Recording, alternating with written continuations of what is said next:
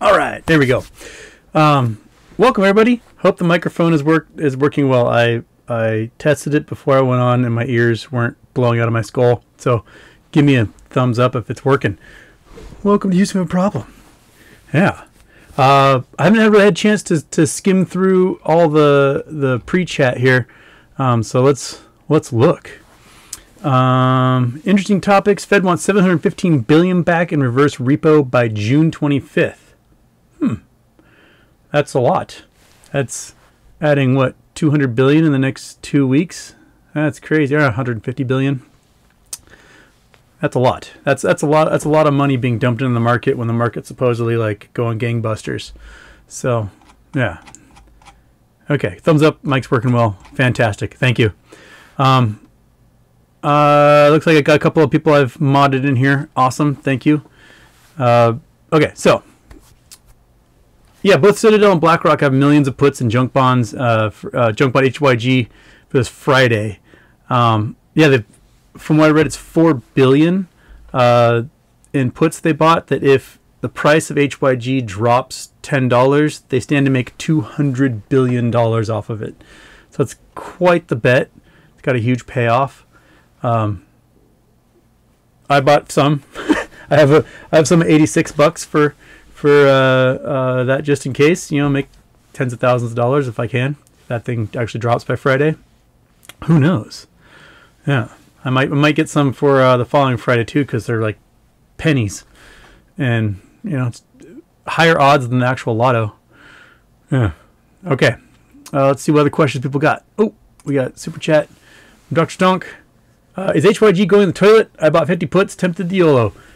That's exactly what I did, man. That's uh, why not? Because if the market as a whole takes a dive, then uh, the HYG stock, which is just seems to just go at eighty-seven dollars and never move beyond that. The only time it takes a huge drop is when the market uh, uh, coughs it up, and it dropped what from eighty-seven to sixty-nine dollars in like a week's time. So uh, if you've got puts in that, you're making like 10, 10 grand off of ten of those things. So so you you'd be like fifty grand. So not such a bad bad way to go. Okay. Um, and thank you, Dr. Stonk. Thank you so much. All right, let's find some more questions. I've got until I've got about until 5:30 tonight, so I can go for about an hour and a half. And I actually remembered to uh, get myself water this time because, duh. All right, so my voice can hopefully last. Um. Okay. Oh, from Citadel. Thoughts on AMC's gamma squeezing this week with so many calls coming up in the money? Yeah, that they've got um, what I think this this week 40 million shares went in the money off those calls, and they've got over I don't know the exact numbers. Someone has, someone has the numbers. Um, I think it might be like 100 million shares might go in the money at the current level for this Friday, and that could trigger a huge gamma which uh, will then cause the price to go higher, which causes even more calls to go in, which causes more gamma, which hopefully rockets us. And if, in fact, the uh, short sellers are out of ETFs to short, they might not have anything in the ammo box to uh, keep the price down much, other than naked selling, which is what they love to do anyway. So, um, yeah, I think I think there's going to be significant gamma, uh, not just for AMC, but for everyone this week. The the buying pressure I think is going to go up and it's one of those weeks where people just smell blood in the water. Uh, a couple weeks ago, when when we saw that huge spike to seventy two dollars for AMC, everyone the week before was like, "It's happening. It's going to go on fifty bucks or higher," and it did. So much of the market is dependent upon, you know, what everyone's thinking at the time. So that's uh, that's kind of how it works. Yeah. Uh, Dr. Stonk, where is our GME crypto dividend? Uh, someone someone tweeted me earlier saying that it was July 14th, not June 14th, when it's supposed to go live. Um, so maybe we're waiting for then. I I was really hoping for this week, uh, but you know I think it's I think it's happening. Um, it'd be really interesting to see how they how they uh, uh, piece it together. Like are they going to generate wallets themselves and then give those wallets to the brokerages to give to us, or are they going to have us create wallets that they can send to us? I'm not sure exactly how it's going to get uh, divvied out, but it's going to be really fascinating to see exactly what they do and exactly what the short hedge funds' response will be to the fact they can't counterfeit the dividend. Um, yeah, it's going to be, like I said, uh, um, interviews I did, like the money I put into these stocks is purely entertainment at this point because I'm really curious to see how it's all going to unfold. So much stuff is in the works, and if these margin calls happen and the price on the blue chips and indexes and everything else, crypto just plummets, what does that do?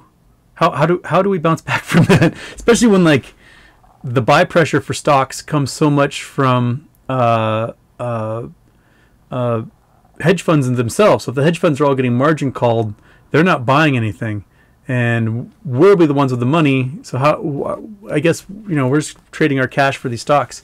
I'm really curious to see, and you know BlackRock's spending all their money on houses, and if the banks lose all their liquidity and there's a huge credit crunch because of all these uh, uh, margin calls, where does the buying pressure for homes come from if they can't issue loans? I'm so so it's going to be such a weird thing that I'm I'm just can't wait to see it unfold. That is more like morbid curiosity. Okay, Rostock.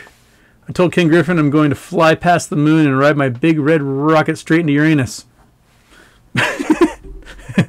awesome. uh, Powell Guitars, thank you so much. uh, I, I love it. I love it. I, lo- I love Uranus jokes. I always tell my students if they can if they can tell me a Uranus joke I haven't heard yet, they'll get an extra point in their test. Love them all. Why, why was the Star Trek Enter- Enterprise uh, flying around the toilet? It was checking the Kling- uh, checking your anus for Klingons. Okay. Seabound 117 in some ways is easier to do this. Uh, oh, sorry, that's not a question. Um, oh, I need a question. Seabound, do they even have to hide like with AMC? Are they just using either options market or OTC counter to stealth cover while delaying orders to prevent price fluctuation? Very possible. The thing about what's being traded on OTC and in the dark pools is I don't think they're legit shares. I think it's synthetics that are going back and forth. And so all they can do is is kind of you know the the mob mobsters come, the enforcer comes to uh, break your knees because you haven't paid them, uh, and you're saying, "Oh, the check's in the mail" or whatever. I think that's pretty much what they're doing. Um, so it's uh, not really a way of covering, but it is a way to kind of stave off collection. Um, because we own the shares, we have we have the physical shares that they need they need, and not enough of those things are on the OTC or in these dark pools because the dark pools are only institutions, and with AMC, institutions only own fifteen percent of the of the float. So there's no way for them to actually cover with with uh, with the dark pools and in, in, these off exchange markets. Um, so it's a delay tactic. Eventually, they have to offer up money to buy our shares.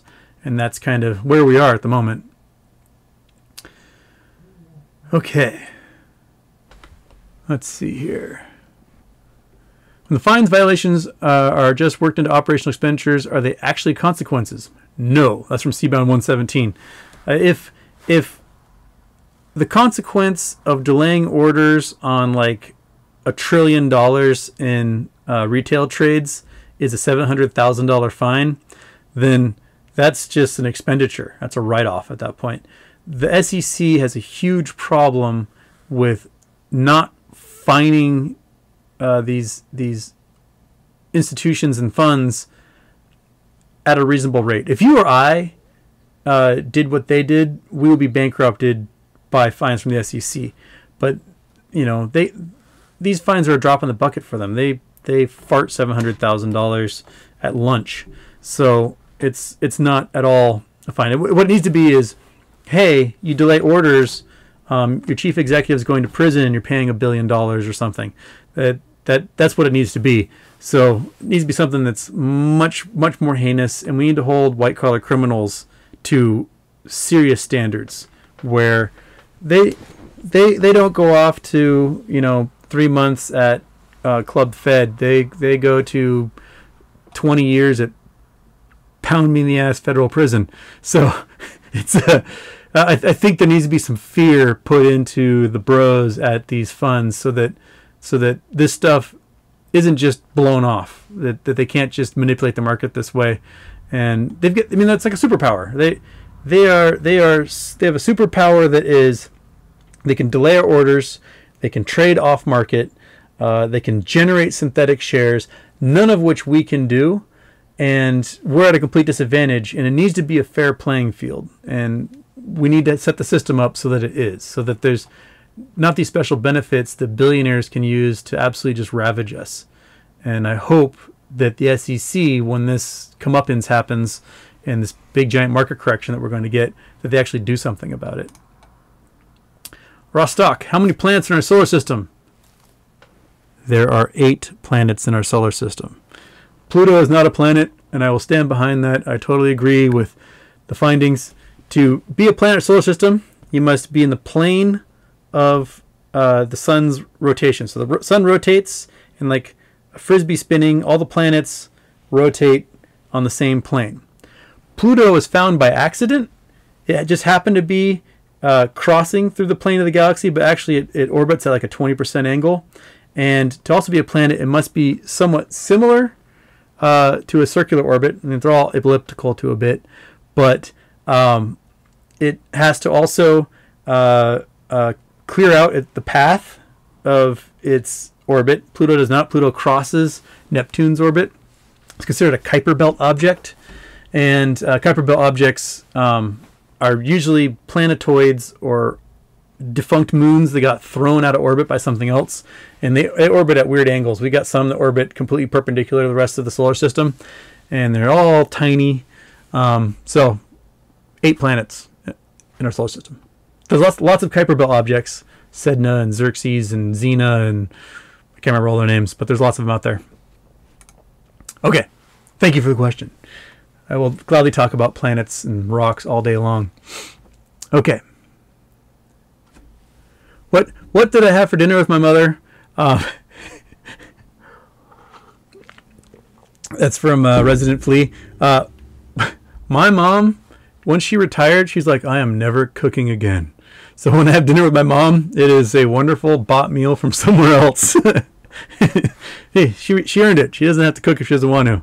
So you know, my stepmom's the great cook. She seems to love cooking, so I, I'm actually headed there for dinner tonight because I hate cooking myself. Rostock, seven after I destroy your anus. that's that's a new one. You get a point on your uh, midterm. Good job. Uh, Mupu, Mu, Mu, ah, I can't say this. Mupulin uh, what price at this point will trigger instant margin calls? GME last week almost hit 350. That's twice now where GME brushed that 350 line and then just got shorted into oblivion. I think that there's some magic number behind that. Um, with Melvin back in January, it was every $11 GameStop went up, they lost a billion dollars. So we can you know, just divide it 350 by uh, by eleven dollars. We can see how many billions of dollars Melvin's out right now, just based on their January positions. Not any of the short selling that they've done since, um, which probably compounded that. I I wouldn't doubt if it's more than that now. What is uh 350 divided by 11 is going to be like 30 billion, something similar close to that. 350 divided by yeah, so like 30 billion dollars that Melvin's probably out at this point. They're not even worth thirty billion dollars. So if it if it pushes that high, I, I think that might be a magic number for uh, for margin calls in some of these hedge funds, which will probably cascade from there. So good question. Yes, fine security violation should be 110% the profit. That's from Seabound 117. I totally agree. It should be uh, significant and painful. I mean the the um, clearinghouse, if if you uh, have a failure to deliver on a non-fast product, meaning a, a stock that's not traded electronically, and the, you have to deliver like the actual physical certificates, I think it's 130% fine just from the the clearinghouse. So why shouldn't there be similar fines for um, failure to deliver for electronically traded stocks? Uh, Louis Aquilina, uh, Houston, what's your opinion on them shorting ETF when GameStop is on its way out? Yeah, that's exactly. It seems really desperate, um, very desperate. ETFs are such a pain in the ass to short because, especially ETF like the Russell 2000, GameStop's one one thousandth of it. So to sh- to short one share of GameStop, you have to short a thousand shares of the Russell 2000, and then the Russell 2000 is going to take all those shares out and put them into the Russell 1000, and they need they need those physical shares to do that. They can't necessarily break apart these synthetics like that. So uh, to short the entire Russell 2000 by like 400% or whatever it was they did in about 48 hours is a serious act of desperation. So, um, I, I, oh man, I, I, I, think it's a last gasp effort, especially in two weeks when it, when it rebalances. All right. I think my roommate just cranked his rap music. Hopefully, it's not coming through on the microphone here. uh, smooth, gaudy beats. Can you explain HYG bonds for GME and will affect the rest of us next week? Uh, HYG is a junk bond ETF, so they they've got a whole bunch of uh, fingers in these junk bonds, and it's a pretty stable investment normally uh, that that will um, stay fairly steady. I mean, it's it's basically been at $87 for years now, except for one huge drop uh, March of last year when the market took a tank. Um, and what it looks like is that, you know, Citadel and BlackRock usually don't invest in the same things. Uh, but it appears that the two of them have put $4 billion into puts on HYG, betting that it's going to drop this Friday. And if, if it drops ten dollars this Friday. It's two hundred billion dollars in winnings for them on those puts. So it's a really interesting. T- it, for for a big fund to invest four billion dollars in something that could just evaporate is kind of a big deal, and that's why a lot of people are paying attention to it. That was a, a big find for them um, to to discover that. So you know, I, I for a dollar you can buy like an eighty two dollar put and if it drops to 70 bucks you just made you know thousand dollars so it's a pretty good pretty good deal what's the likelihood they drive amc below $40 this week i don't think there's much of a likelihood. I, I hate to make that prediction but i think we're going to see gamma happen this week because there's so many puts and puts and calls uh, that have been purchased so many calls i should say that, that, that are due on friday. Um, I think we're going to see some gamma as a result because the price is so much higher than when those contracts were issued uh, that there's going to be a lot of drive by uh, option houses to purchase shares, and that's going to put a lot of buying pressure on it. Uh, so, yeah, that's that's what I think. Chris Horn, thank you so much. Okay, let's scroll through, find some more. I got it. My my my terrible eyes are trying to look for question marks. Um, uh, ever read Breakfast of Champions? Heck yeah, I love Kurt Vonnegut. I have I wrote an article. Um, wow, it must have been like 2002 about uh, U.S. policy in North Korea and kind of how messed up it was. Because back then, um, North Korea was we had an agreement with the United States and the International Atomic Agency that we'd have inspectors at their nuclear sites to guarantee they weren't making bombs. And for some reason, the George Bush administration pulled all the inspectors out and then gave North Korea like $40 million.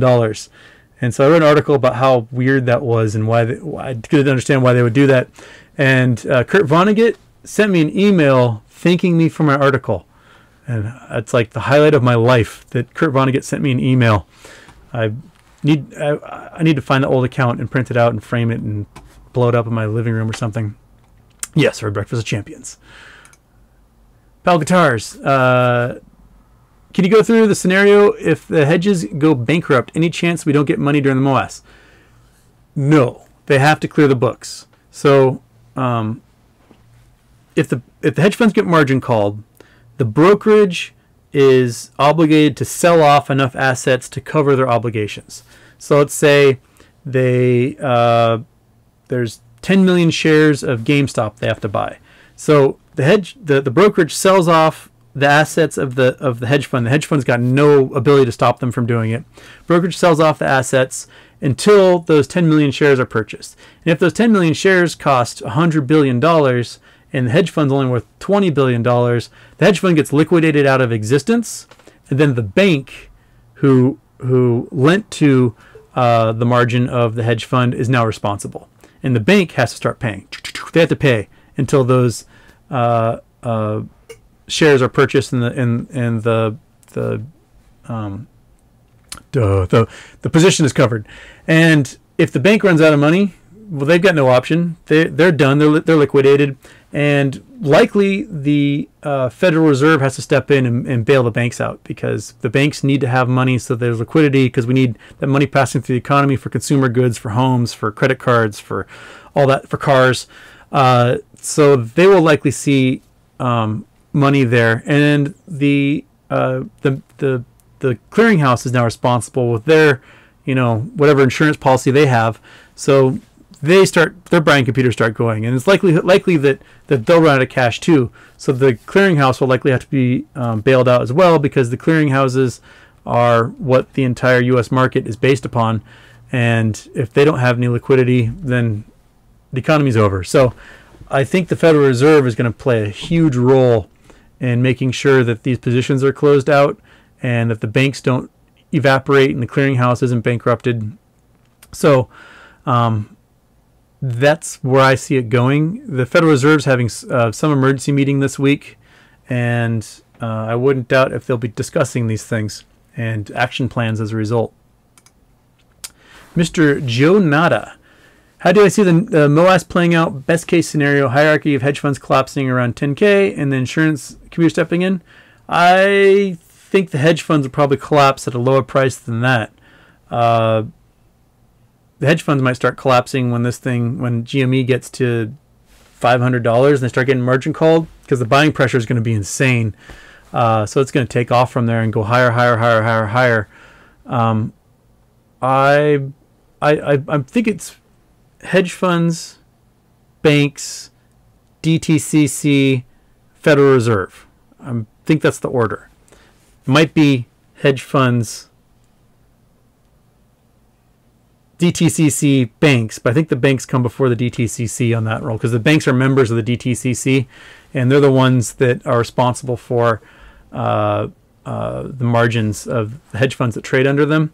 Um, when Archegos went under, it was the banks that were responsible for paying that. So that's why Credit Suisse and Goldman Sachs and J.P. Morgan and Nomura all ha- all lost billions on that because they lent to uh, Archegos way too much. Archegos was like 50 to one leveraged, which is not sustainable for anybody. Okay. Yeah, emergency Fed meetings on Tuesday. So that's I wouldn't doubt if they're going to be discussing that stuff. okay. Um scroll to another one. Cuba just told American tourists not to bring dollars. They will not take them anymore. That's from Get Real. Um, I mean, Cuba uh, usually likes to have that hard currency, but uh, I'm not sure. Is, are there many remission payments to people back in Cuba from from uh, uh, uh, uh, people who, who fled into like Florida and stuff? I don't know. I don't know about the stats on that, but I mean, we saw um, El Salvador adopt uh, Bitcoin as a as an official currency because it's really easy for remittance payments from El Salvadorian uh, immigrants and migrants to send money back to El Salvador that El, El Salvador that way.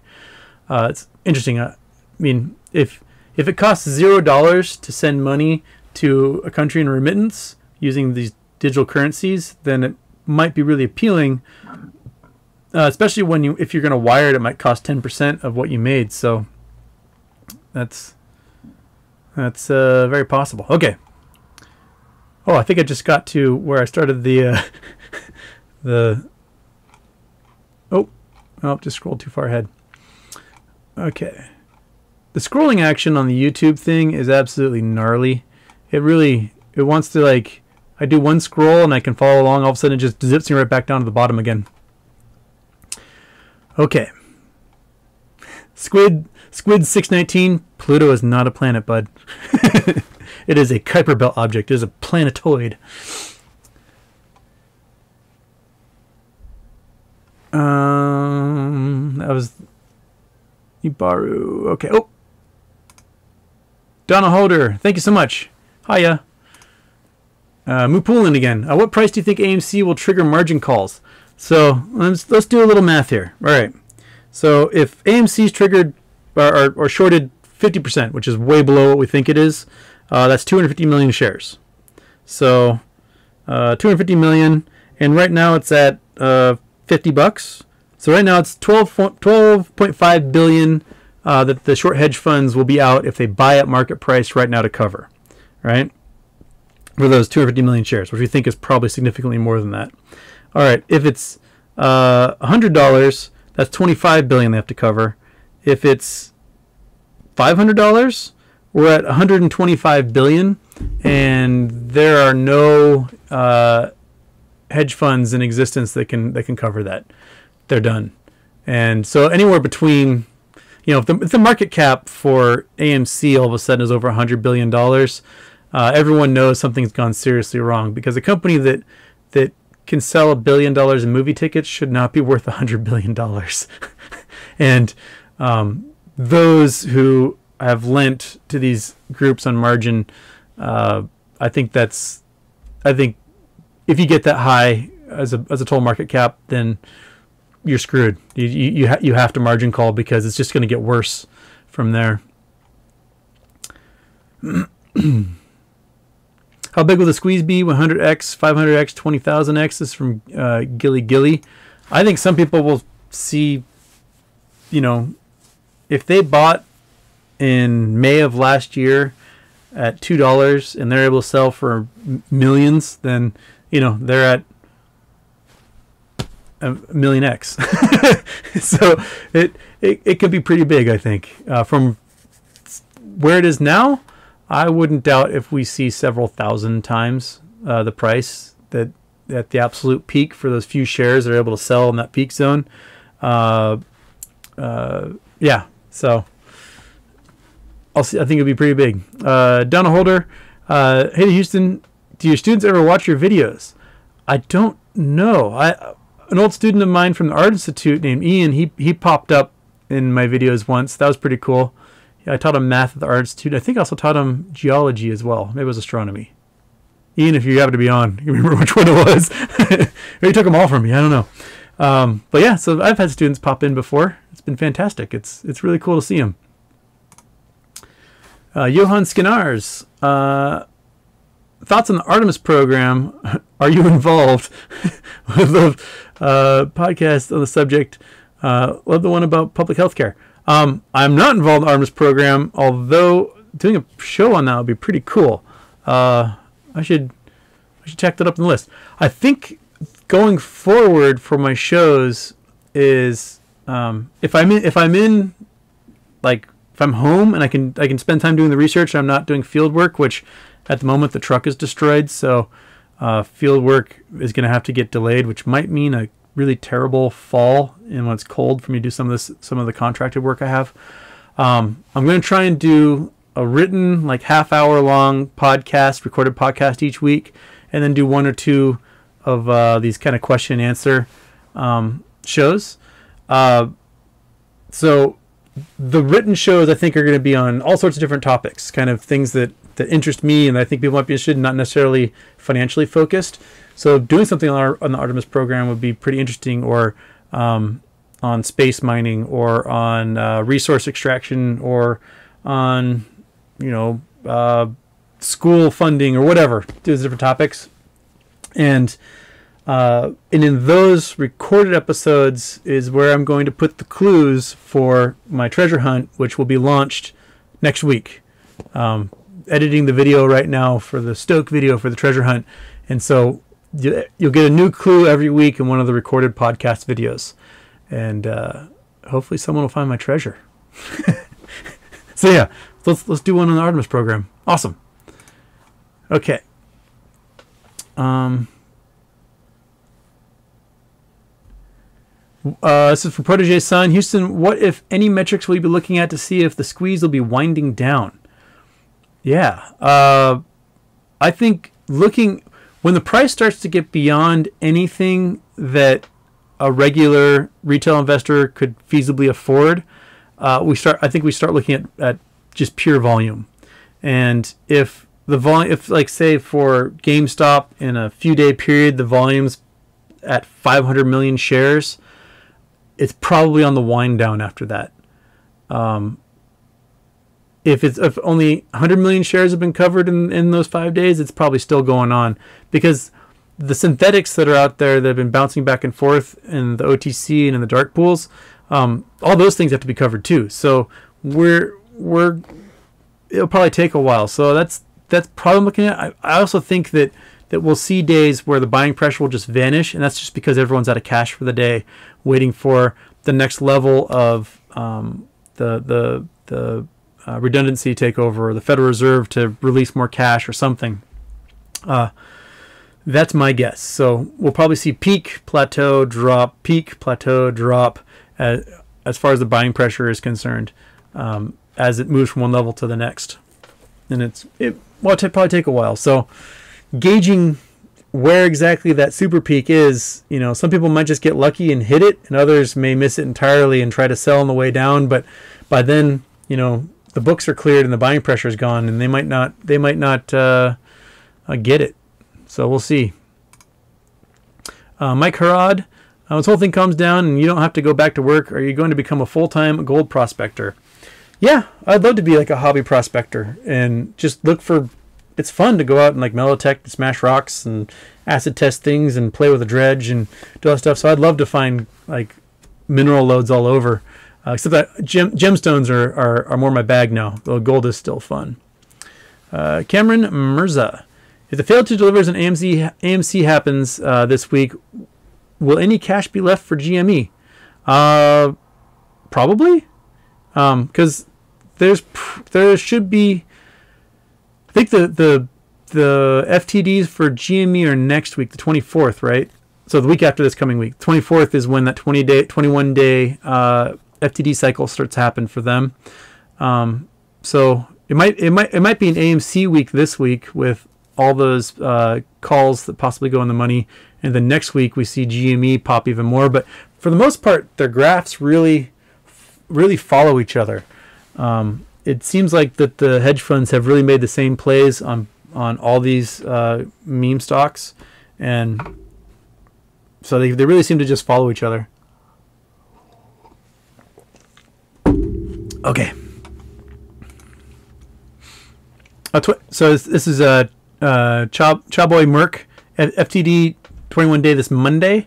I think you're talking about AMC. I think that's yeah AMC's 21 days this Monday, and then the following Monday is GME's next big 21 day cycle. Uh, WM asking, do I think the quad witching day will boost? Yeah, I think the 18th. Um, I think we're gonna see some some awesome stuff by uh, uh, yeah. I think we'll see a good big punch. Jail got a Vonnegut punch for your Atlas shrug. oh, another Vonnegut story I have is years ago I randomly saw in the paper that like Al Franken was doing a book reading of his book Oh the Things I Could Tell You. And so a friend and I, after class, I was still in college. We went we went to the book signing, but I didn't, I didn't have any money. I'm a poor college student, and so I couldn't buy his book and have him sign it. So I get in line, and he's like, "What do you want me to sign?" And I had a uh, a copy of Cat's Cradle by Kurt Vonnegut, and so uh, Al Franken opened it and signed it. Kurt Vonnegut handed it back to me. so I've got a signed copy of Kurt Vonnegut's Cat's Cradle, forged by Al Franken. So I'm the only one in the world with that, probably. uh, Nostalgia T, what does we own the float actually mean? Do we need to buy all of our shares? Likely, to at least need to buy enough of them so that when institutions get a pile, they can start selling that. Um, so there's there's the amount of shares that are out there uh, in total for how, how many shares the company has issued, right? And the insiders, the people that are on the board, the C level executives, people like that, they have shares, but they're they can't sell them easily. In order for them to sell shares, they have to notify the public like 30 days ahead of time or something that they're going to to sell shares, and so uh, that's to that's to to uh, curtail insider trading. So if if a member of a board sees that oh shit we're we're about to lose a trillion dollars next quarter, I'm going to dump everything I own.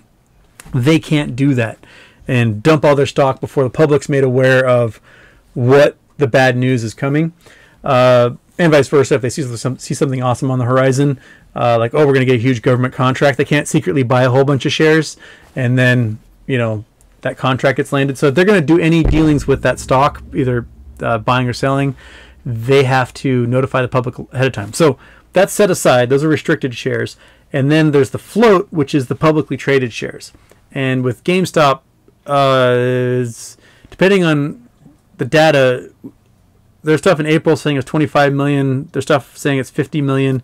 If it's 50 million, um, then there's 50 million shares that can be traded on the market but about half of those shares, 25 million, are owned by uh, long investment funds, your uh, uh, mutual funds, ETFs, things like that, that don't necessarily trade on a daily basis that stock.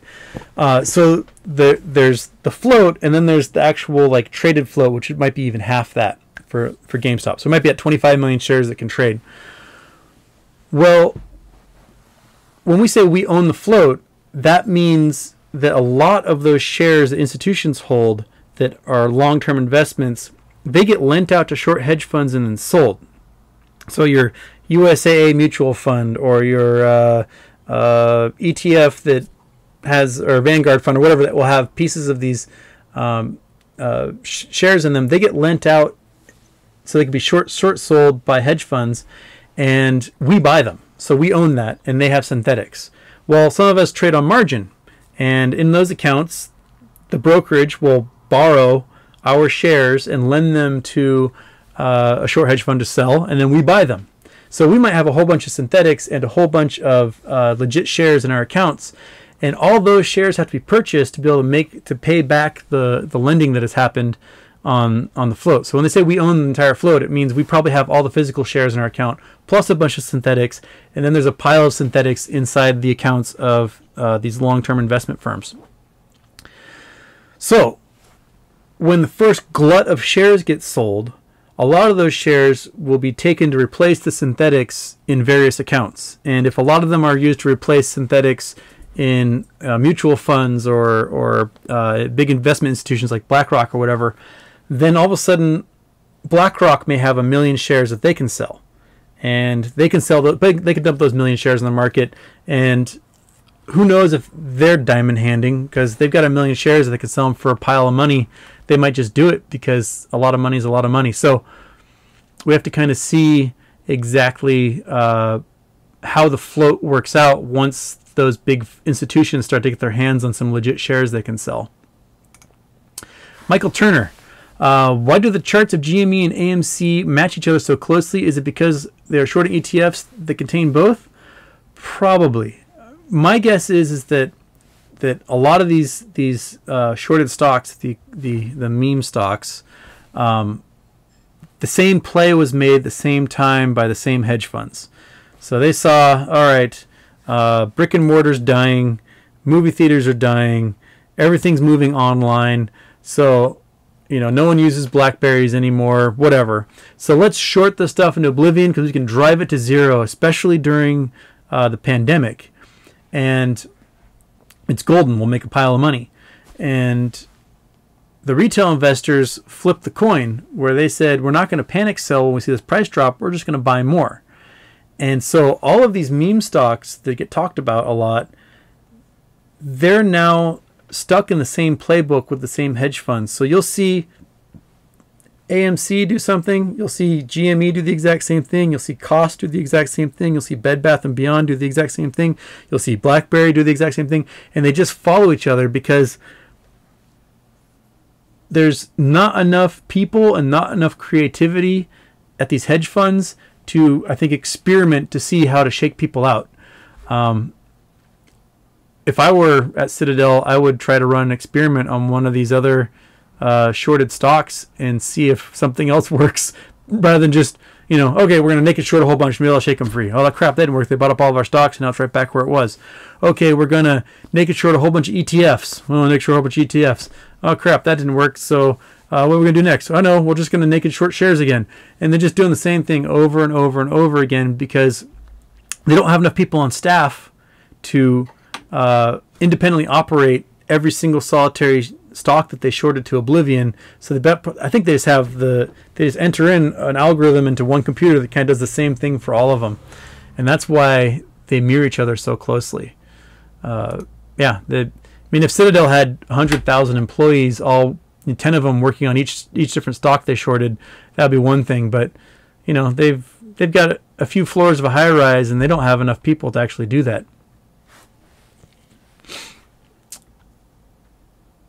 Uh, Donna Holder, will the impending gamma actually be Friday or can it be any time during the week in anticipation? Yes. Uh, if the 21 day failure to delivers for AMC is this Monday, then we're going to see a, a, a, squeeze or a, a gamma from that. And as the price gets higher, these option houses that, that sold naked options at what they thought were obscene levels uh, months ago for 618, they're going to have to enter the market and start buying up uh, shares. So we might see that 21 day FTD combine with a gamma squeeze from the option houses that will push the stock quite high during the week. Um, and we'll probably see short attacks from the hedge funds. My guess is Wednesday and Friday. We'll see short short attacks. But this week, the short hedge funds really did their like shot their load on Thursday, put everything on SSR. So they were forced to short ETFs on Friday because you can't short um, regular stocks when you're on SSR. So all, their only option was those ETFs, but I don't think they have anymore. I think they're tapped out. Beats by Jay. Uh, what's going on with HYG? Uh, in the AMC link, uh, I was just looking at open interest on puts expiring this Friday, and the volume is insane. Yeah, I talked about that a little bit. Um, HYG is linked to when the market crashes because it, it's a ETF full of junk bonds, and when the market takes a hit, the likelihood of being able to pay off junk bonds takes a hit, and so the the speculation on on that ETF just crashes really hard. So there's a ton of betting being done that this Friday, uh, the market as a whole will take a big nosedive. They put a lot of money into that. And if it does, they stand to make hundreds of billions of dollars on those puts. So um, that's kind of where we are. So if, if if margin calls get triggered and blue chips drop for some reason, then the people who have got puts in HYG will make a fortune. And why why everyone chose the 18th, all those big funds, I'm not sure. They they might know something we don't. They've you know they're they're they're the market makers. They make the market, so they might they might be onto something. I don't know. I, I figured it was worth a few dollars to to bet along with them, so I so I bought I bought some of those puts. I need a sip of water. My voice is going hard today. It's a lot of pollen out there.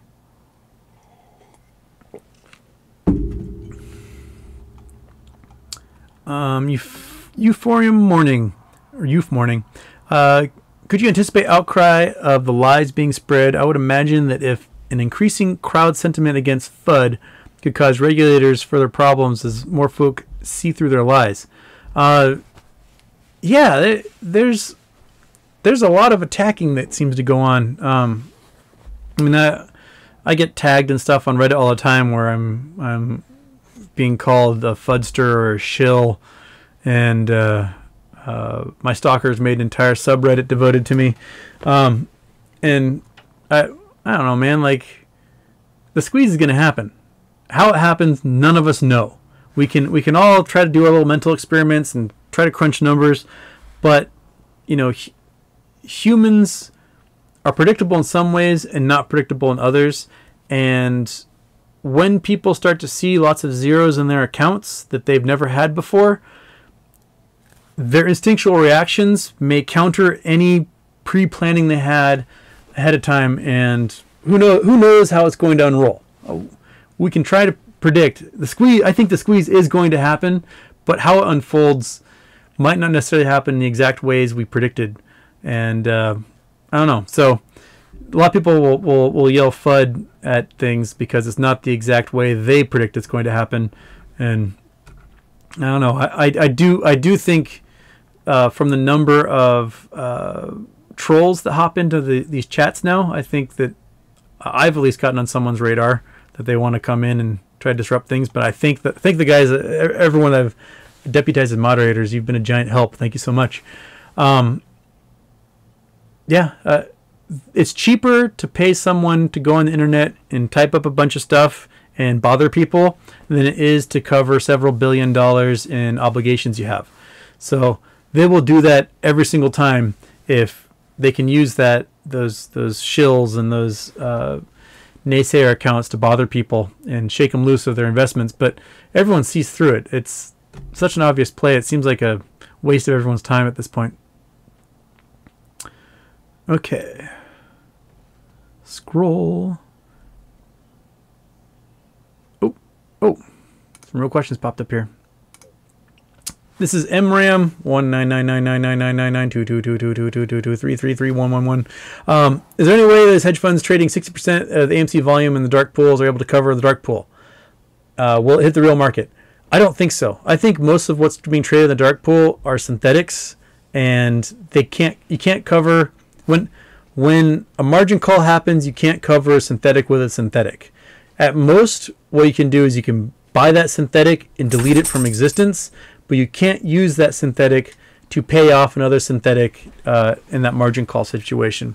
So I don't think there's a way to cover in the dark pool at all because, you know, there's 500 million shares in existence and retail owns 500 million shares. So how are you going to cover with a bunch of synthetics being traded on the dark pool? Uh, I don't. I don't think it can happen, man. That's that's the way I see it. I got asked that question by somebody on Twitter earlier too, and yeah, I, I think they use the dark pool to mask their positions which if uh, uh, Rule 2 and Rule 5 go into effect, I don't think they can do that anymore. So uh, I, I wouldn't doubt um, that lady that was on uh, uh, Fast Money on CNBC yesterday, she kind of addressed this a little bit, saying that the dark pools are being in OTC are being used in ways they were never intended. And the fact that you and I, as retail traders, don't have access to these resources is really unfair, and I think the SEC has to address that, especially with as much wealth of retail investors as being been put in the market in the last year. Um, they can't have us losing all of our fortunes to the shenanigans by these hedge funds because it's not sustainable for the U.S. economy. So yeah, uh, Michael Turner. How many of the 60 and below options expiring this Friday do you think have already been hedged for? Oh, I don't know.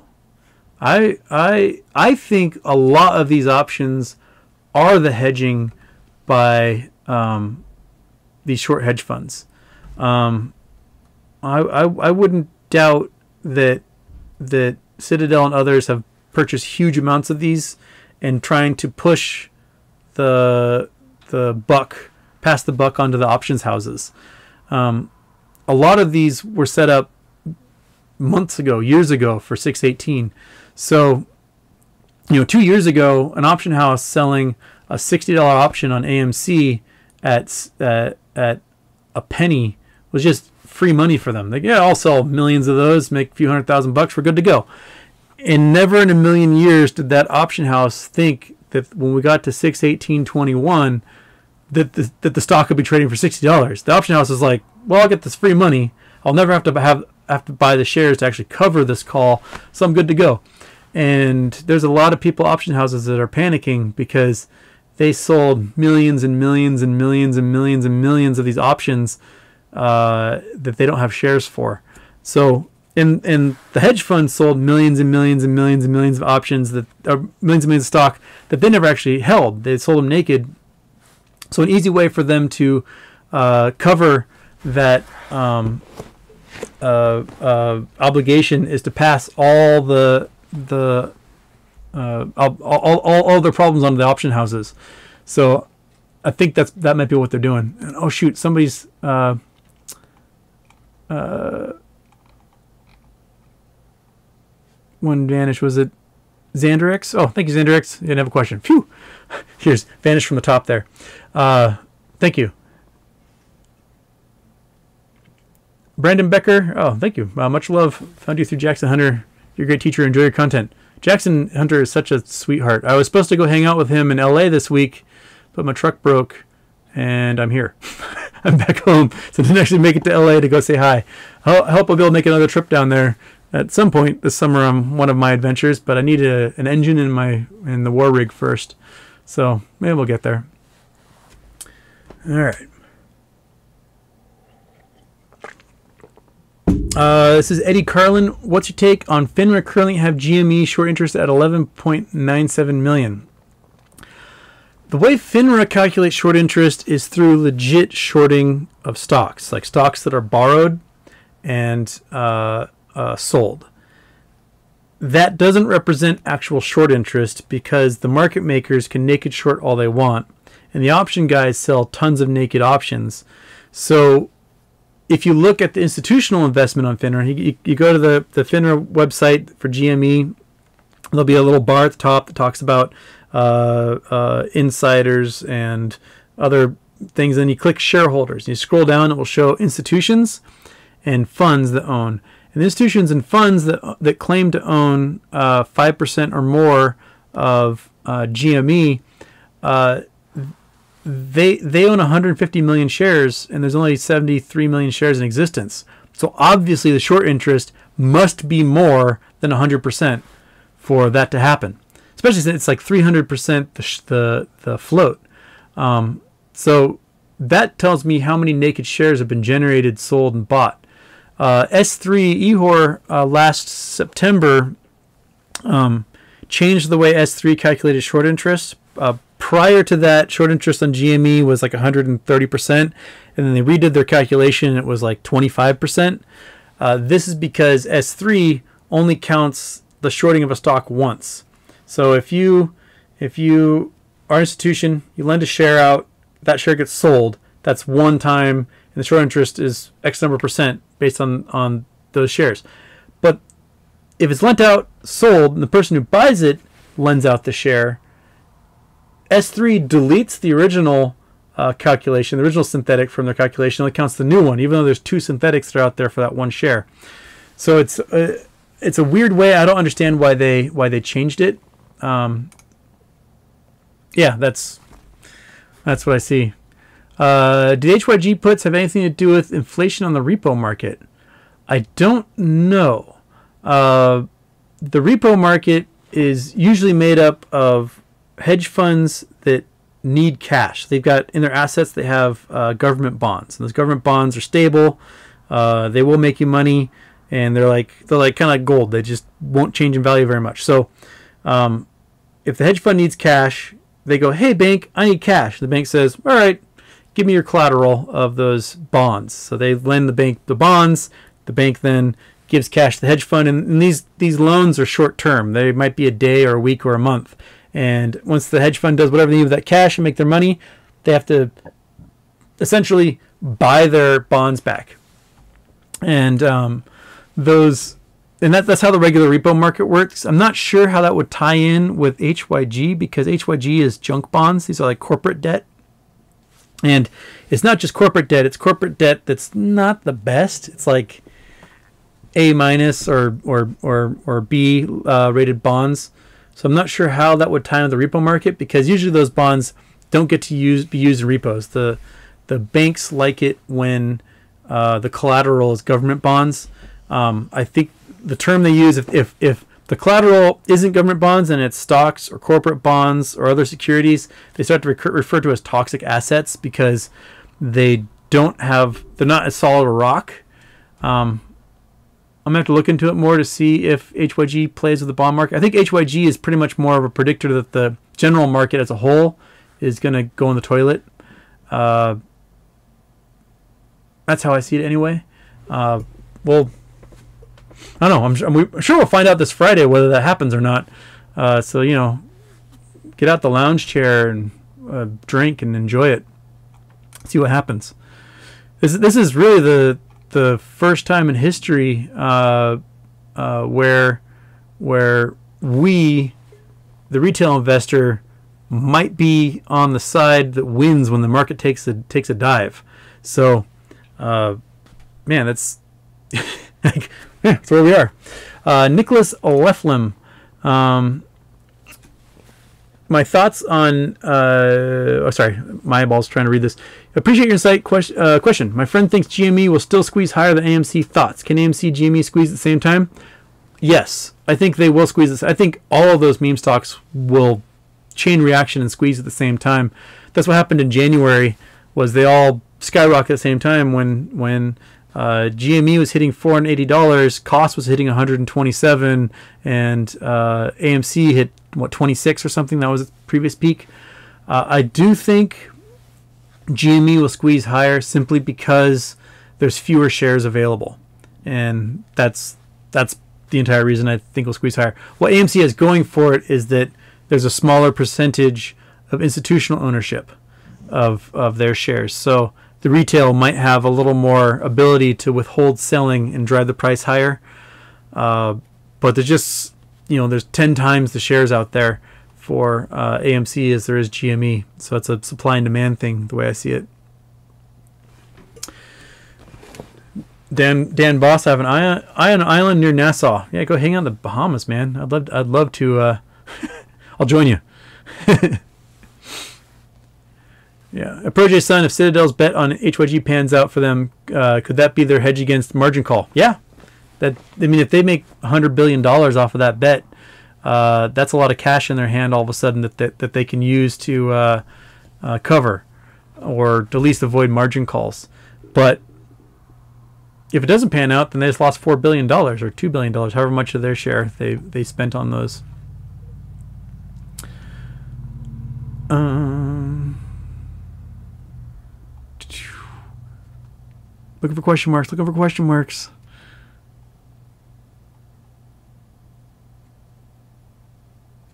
Uh, Johnny Diamond Hands, if that's the case, why is Ihor and S3 uh, giving GME and AMC claw of 100 at 100 squeeze factory?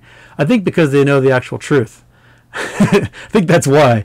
Uh, Ihor gave an interview um, to CNBC back during the baby squeeze, and he specifically had said that that the short hedge funds have like 270 million shares they've got to buy of GME, and that was six months ago.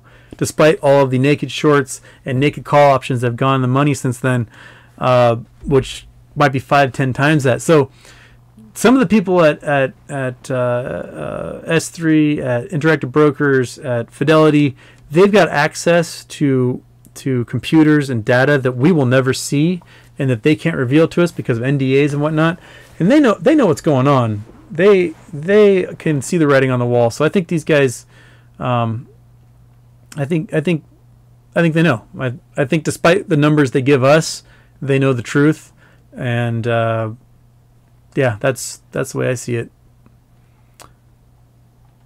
Okay.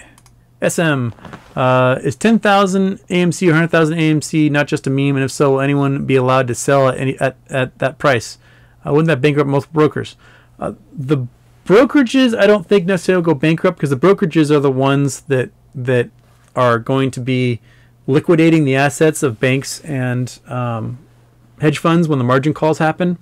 Uh, I think they're just kind of like the middleman, just like s- selling stuff to get cash to buy our shares.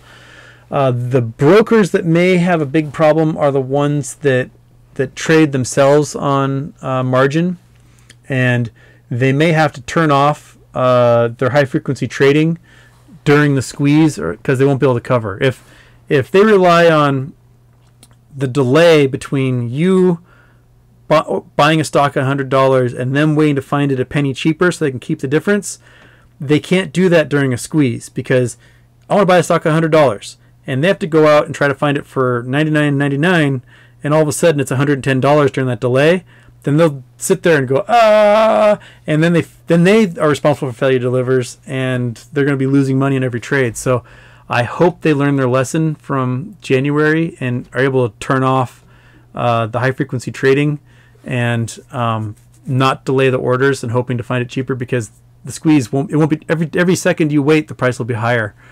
Uh, that's how that's the only way I see the, the brokers going bankrupt in this is is if you have got those those little retail guys like Robinhood and Webull and whatnot that that do people's trades that way. Okay. Can market makers sell shares back if not enough people exercise? Um, I don't know. I, I assume I assume that the that you're talking about uh, uh, uh, options that sit there. If they don't exercise them, um, what happens is if they expire in the money, they get automatically exercised. So that's that's what happens. So if you can't avoid not exercising if it expires in the money at that strike price, that it has to be exercised regardless. Um, but one of the ways they do get exercised is uh, rather than you paying for those shares, they might just give you the cash for the difference, and it works that way. So that's probably probably what a lot of them are doing is just paying the difference on the value of the share. Are holders that bought months ago, as from Andrew Stewart, are holders that bought months ago likely to have real shares rather synthetic? It depends on, on how you bought the shares. Uh, uh, if you purchased them uh, with cash account and not on margin, the likelihood is higher that you have a legit share. And the way that naked shares are divvied out, from my understanding, is let's say uh, Citadel or one of the hedge funds that have market maker status, they sell a million shares they don't have. They sell them naked. The they have three days to try and find a legit share to make good on that. And if on the third day they don't, the brokerage that does their trades for them is obligated to find within their clientele those million shares. And what the brokerage does is they assign synthetics into those accounts where those million shares are. And those, those synthetics are IOUs from Citadel or whoever, whatever the market maker was that, that sold naked. The brokerage takes those million shares out and they give those legit shares to whoever purchased uh, the stock. So now the naked seller, the market maker, is responsible for the IOUs in the brokerage's accounts. If it happens uh, and the person who sold naked wasn't a market maker, at 21 days, the brokerage is assigned to liquidate whoever sold those naked shares and to put legit shares into the accounts of all their clients that they had to borrow from. The weird thing is is that a market maker can get to the 21 day threshold, they can get to the 35 day threshold, they can go on forever and there's no mechanism that forces them to actually replace those nakeds that they made. And that's one of the big issues that we're facing right now is that the market makers can generate as many naked shares as they want and there's nothing there to force them to actually make good on it. And uh, what the market makers seem to do is they buy deep in the money calls and puts that are due, you know, two years from now. And they tell the clearinghouse and the brokerage, like, oh, I'm good for it. Under Regulation SHO, all I have to do is point out where the shares could be, and they can sit there naked forever. And the new rules, which were supposed to go into effect tomorrow, which got pulled from the SEC website, said you can't you can't cover that way. You have to actually exercise those puts and calls. Uh, so if if that happens, then all of a sudden the market makers can no longer have this kind of loophole that avoids ever actually making good on on on their deal. They're you know, if I sold you a car and never actually gave you the car, I go to prison for for fraud, right? So there needs to be a mechanism in place to keep this fraud from being legal, and I'm hoping that these rules get passed and the the uh, SEC and the clearinghouses actually do something about it. That's you know that's where we are. Um, rules are only as good as as as their enforcement. Okay. Oh, I just did that thing where I accidentally scrolled too far all of a sudden. Sorry. Got to readjust my my uh, thing here. Uh, I'm getting my the one thing I'm doing for myself when the squeeze happens. I'm getting my eyes lasered, so I don't have to rely on glasses anymore, and I want to be able to see like an eagle. So that's that's the that's the pat on back I'm giving myself is laser eyes. All right. Uh, Jay Rutherford, reverse repo is a giant disaster. It seems like. Yeah, I think, I think, uh, I think you're right. so the repo market is when the, the hedge funds need cash. They give their their their government bonds to banks to get cash for short-term lending. Reverse repo is when the Fed's buying bonds and the banks need cash. So the banks say, "Hey, hedge fund, let me borrow those bonds from you and I'll give you cash. So there's basically negative interest rate all of a sudden on, on these government bonds. And uh, the banks take the bonds and they sell them to the Fed and they get a pile of cash. And the banks are betting that at a later date, the interest rates will go up and they'll be able to buy those bonds cheaper somewhere else and then repay their loan to the hedge funds. Well, what seems to be happening is, is that the Fed is buying up hundreds of billions of these bonds and and the Treasury Department isn't issuing any new bonds. So there's a short there's going to be a shortage of bonds available on the market and the banks might get short squeezed on bonds while the hedge funds are short squeezed on the meme stocks and that's just a recipe for disaster. So yes, Jay Rutherford, I think the repo uh, is a giant disaster on on on the reverse repo is a giant, disaster on the horizon here. Got that whole perfect storm. I mean, it's Sebastian Junger, Junger to write write the the book for us. Uh, Gilly Gilly, you got me wrong. I said in addition to AMC, some stocks have squeeze potential. Oh yes, yes, quite a few. I think we're going to see a lot of stocks. I think we'll see the regular stocks that we know of uh, uh, pop, and I think there's a chance we'll see a whole bunch of ones we never heard of pop that we didn't know had been shorted to oblivion. Um, that might be where that Ryan Cohen tweet about Sears came from because Sears got shorted to oblivion. What they did to Sears was uh, textbook evil. Um, you had a company, Sears Kmart. They had billions in sales every year. They they own the, most of them own the land that they that they sat on, and so they had you know hundreds of millions, billions of dollars in, in real estate assets, and the short hedge funds saw them as ripe for the taking. So what they did was is they shorted them to oblivion. And then they bought a bunch of their shares and held on to them and got their people put on the board at Sears Kmart to purposely just destroy the company from within. So one of the first things that they did was they sold off all the land that Sears and Kmart owned and then signed really expensive deals to lease the land back for their stores. So now they're just hemorrhaging cash every month. And the and the money they made off of selling that land, they gave to the C-level execs and the board as bonuses. And so that money was never put into reserves, was never was never whatever went to shareholders, it went to the heads.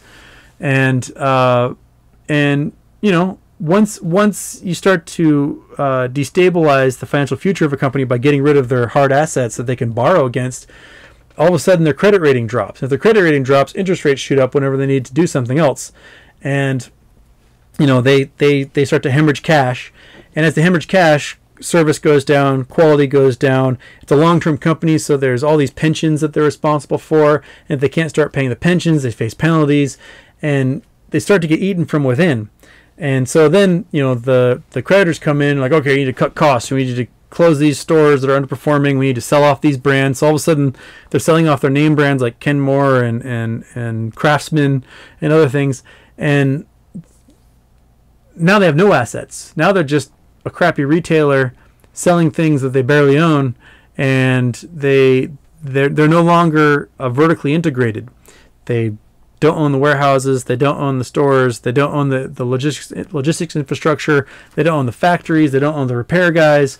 And before long, their stock's worth 25 cents. They declare bankruptcy and they're being traded on the pink sheets.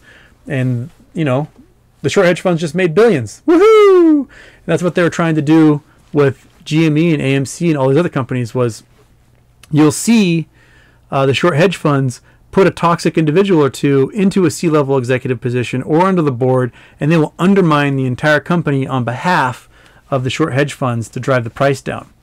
And uh, you know, GameStop especially was lucky in that Ryan Cohen saw the opposite, and he went in there and and did battle against anyone who, who may have been part of the short hedge funds uh, uh, for for GME and, and, and, and got him out. So um, it's really hard for the hedge funds to a company at that point.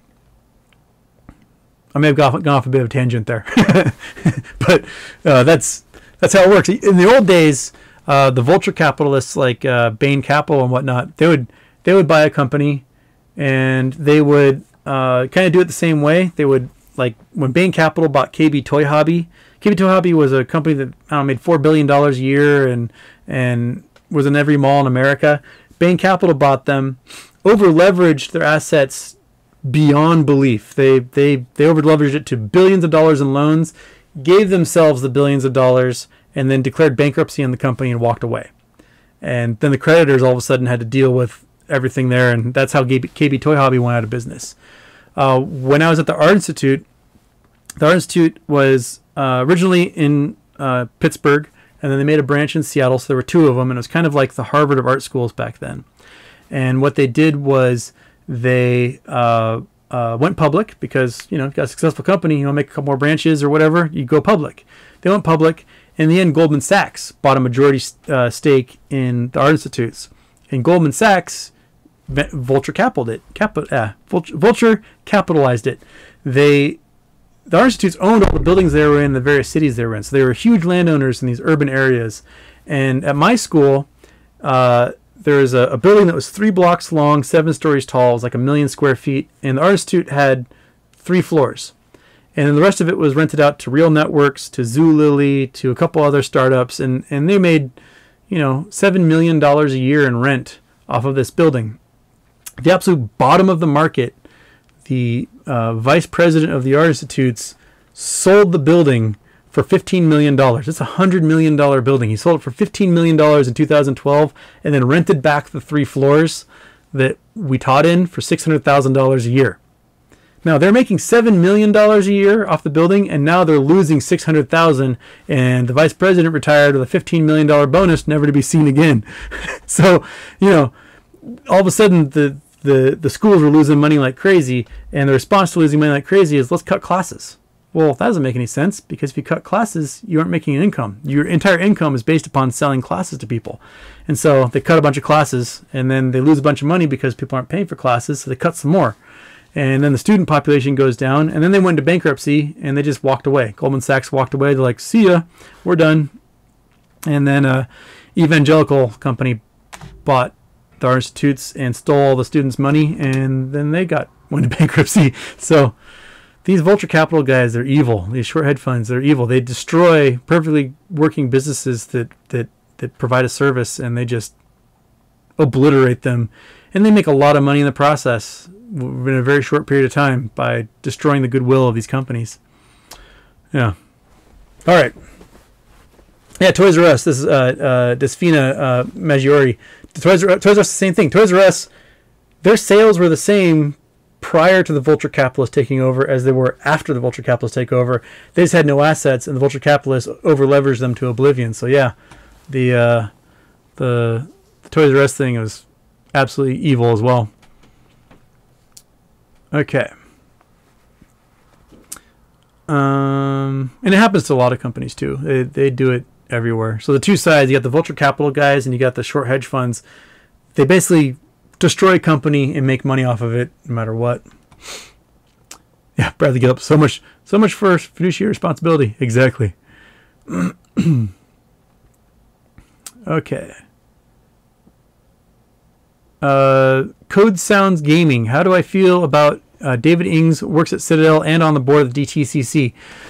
Um, it makes sense. The the the DTCC is like a country club for financial institutions. So they've got brokerages, uh, uh, hedge funds, market makers, banks that are all uh, members of this organization and the subsidiaries, the OCC, the DTC, the NSCC, all these all these little subsidiaries of the DTCC. So you're going to pick your uh, uh, your board members for DTCC DTC um, from your membership. Uh, so there is like, you know, there there is going to be a conflict of interest in there. Uh, the problem is is that Citadel is hurt, actively hurting the DTCC.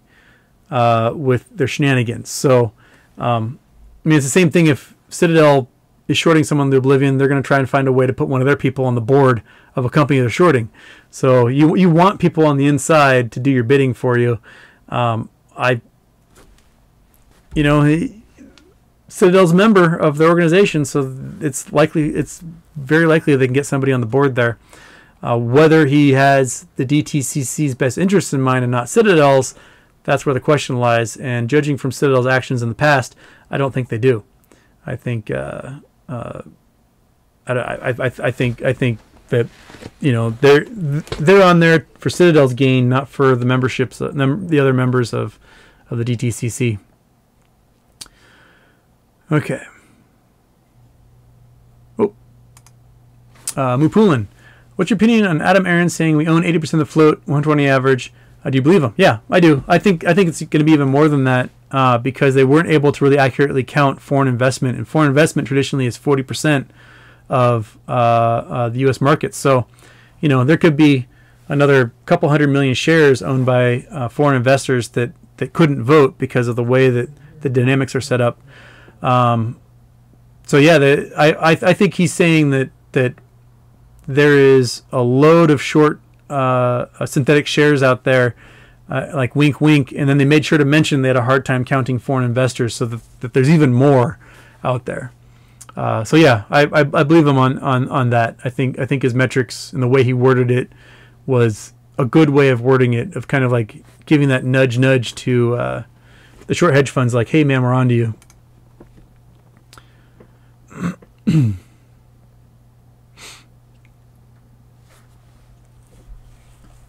Um, what effect do you expect the 40, 450,000 $40 calls expiring on 618 will have on the stock price of the squeeze? I think uh, it's from Cami Hunter. I think we're going to see um, a gamma from that. That's 40, 45 million shares that have to be in the hands of these option houses to make good on these calls that will expire in the money. So they've got to go out and find more of uh, those shares so they can make good on their orders and that's going to drive the price up. It's going to give us a gamma squeeze, which will cause even more options to go in the money, which make them have to go out and buy even more, and we're just going to see that sucker drive up. Uh, the way that gets fought, uh, Cami, is that the market makers, like Citadel, is they start to naked naked sell to the hedge funds. So Citadel buys a whole bunch of stock, a whole bunch of options they know are naked, and when the gamma squeeze happens, they make a bunch of money selling naked shares to the option houses, who then have to give those shares back to the market makers. Um, so they they win off of it each time. It's it's a stupid system, and I hate it, and I want it to stop. but I think the gamma the gamma is good for us, and, and ultimately, uh, so let's let's see that price rocket. Uh, it's from uh, Nick. What do I teach? Uh, I've taught everything. Uh, when I was at the Art Institute, I was originally hired to teach math, so I taught all levels of math from basically these are what numbers are through uh, Calculus 1. Uh, and then I started teaching astronomy. I started teaching geology. I taught uh, environmental science, biology, evolution, chemistry, chemistry of food, physics of motion, physics of sound, uh, intro to logic. Um, I think that's all I taught at the Art Institute. And now I teach at a film school here in Seattle. I teach kind of math and science for film majors. And then I teach for Edmonds College. I do uh, physics and astronomy for them. So that's that's what I teach. I'd love to teach geology again too, because geology is really fun to get everybody out out in the wild. Okay. Oh shoot! Sorry, the scroll just Cole Peters. Uh, I'm not sure if it was already covered, but look at the puts for SPY, QQQ, HYG, uh, Apple, Facebook, July 16th. It's insane. All right, uh, we know, we know about HYG. Uh, it'll be interesting to see like Spy and QQQ. Um, so Apple and Facebook, they're breaking Apple and Facebook will drop. That's a good chance because those are blue chips that uh, if there's liquidation of these hedge funds, they're going to be hurt as well. So it's probably good to have puts in those guys. Um, yeah, I, I, I, I think the institutes are betting against the entire market. I think they know that there's a correction coming because I mean, just look at look at corporate debt in general.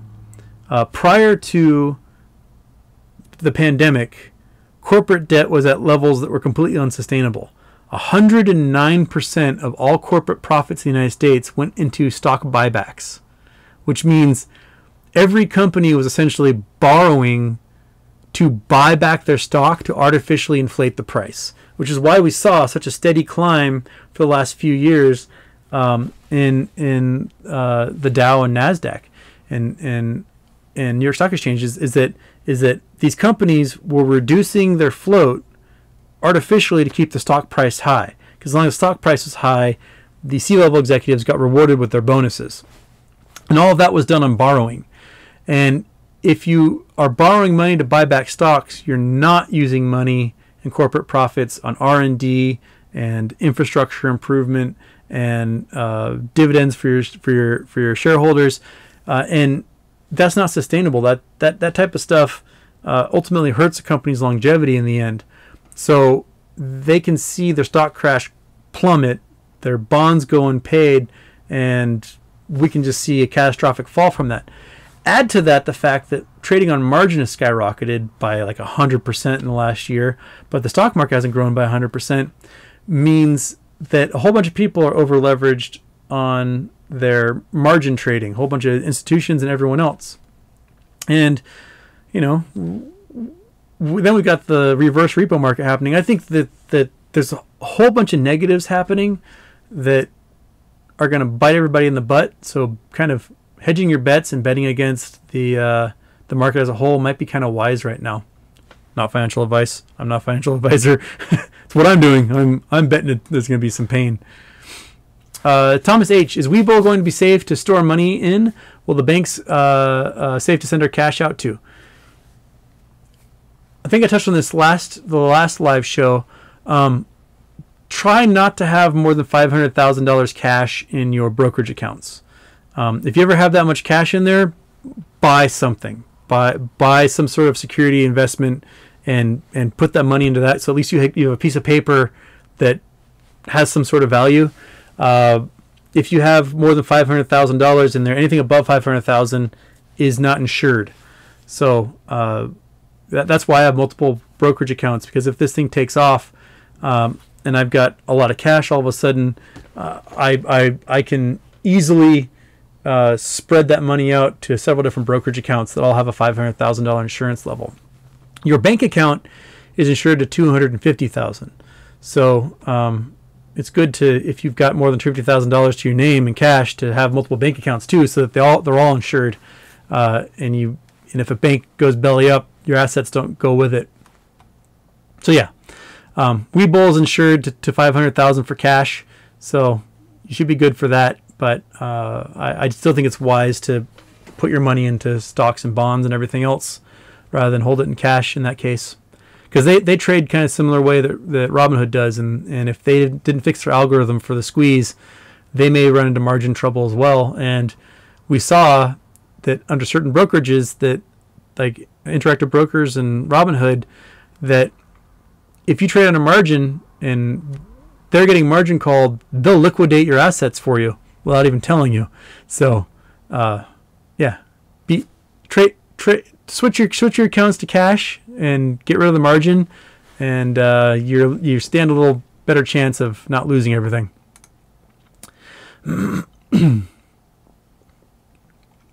Some people are talking about Lou. That guy really creeps me out. I didn't really know who he was, and people sent me a couple of his videos, and I don't know, man. I, I, I don't know what his deal is, but I I got weird vibes. Okay. Uh, Den Boss, shenanigans is almost as much of an understatement as the Fed saying they have monetary policy issues. Yeah, you're right.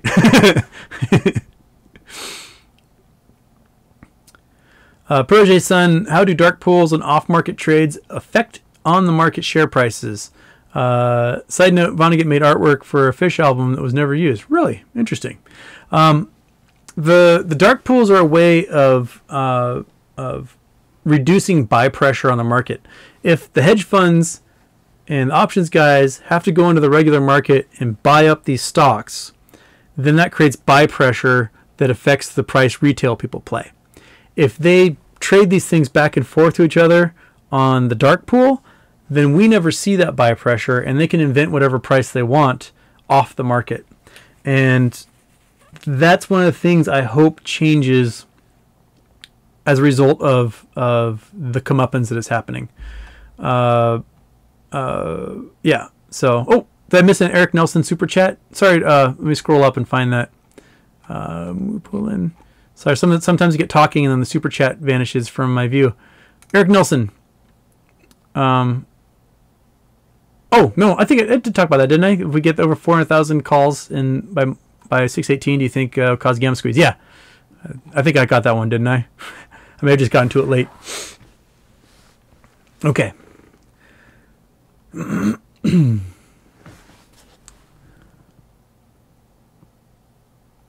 Uh, this time, also Robinhood restrictions on sell and buying. This is from Sudeep G.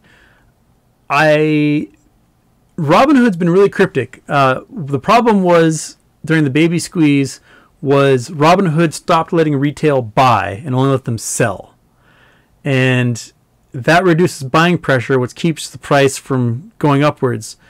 And people keep asking Robinhood if they're going to restrict their, their, their ability to trade, and Robinhood keeps answering, We won't affect your ability to sell. That's not the question, Robinhood. They're asking if you're going to affect their ability to buy, not sell. And so Robinhood's been a little suspect with the way they dodge that question a whole bunch. This is from SM. Uh, that's gonna be fifty million dollars just for mentoring Lou. He keeps threatening to sue people. Oh, all right. Well, Lou can sue me. I, if if you if you've ever read anything from my uh, stalker, I get sued, man. I don't give a shit. it happens. People people people like to sue. Okay. Um, let me scroll back down here. What's going to happen to crude oil, uranium, lithium, etc. post squeeze? Um, this is from Andrew Stewart. Uh, uh, man, raw materials will be interesting because raw materials are mostly traded at, like U.S. dollars, kind of standard for a lot of those raw materials. Um, most of the places they come from are developing nations, and they want hard currency, so they want euros or dollars, uh, yen, Japanese yuan. Um, it's uh yeah, it's a uh, what will happen with those? Well, if we see a lot of inflation from the Fed having to bail all the banks due to this, you know, comeuppance that will be happening, we could see a lot of inflation, which means the, the value of the dollar will drop and the price of oil will go up. Um, it also might be a way for their national powers would be to get the oil off of the U.S. dollar. Uh, uh, you know, the, it might not be the standard anymore if we see too much inflation. So, if the U.S. dollar isn't the standard for oil, it might not be the standard for other things as a result.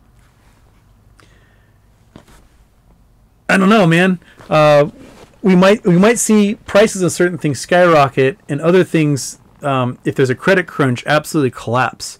In 2009, when there was a credit crunch, oil prices bottomed out. I mean, it was like ten dollars a barrel in March of 09, and I was paying a dollar for a gallon of gas all of a sudden.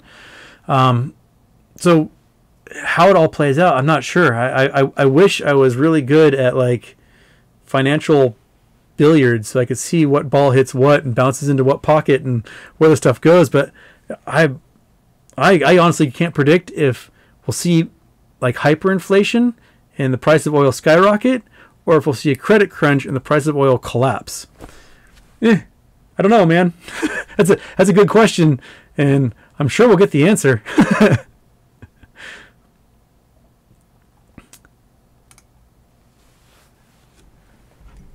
Derek P. Yeah, my stalker's everywhere. He's like omnipresent man he's he yeah he he spends all day every day just thinking about me and probably beating off in his van. So, you know, what, what can I say? I've got some cool shirts. oh shit! It's five thirty. Um, I've got to get going. I've got to I've, I've got to go enjoy a wonderful home cooked meal by my stepmom. Uh, thank you so much, everybody. That was a lot of fun. I, I love I love uh, uh, chatting this way, and and it's it's great. I I miss talking to people. so uh, thank you so much. Uh, have a good night. Um, I'm hoping to have a written show, hopefully by Tuesday, and launch the treasure hunt by Wednesday, depending on if we get everything edited. Uh, that's well, my, my roommate who's a film guy, he's editing it all, and he's much better at these things than I am. Uh, so look forward to the treasure hunt. It's coming. Um, yeah. Thanks so much, everybody. Have a great night, and uh, I love you all. All right, I'm ending. Bye bye.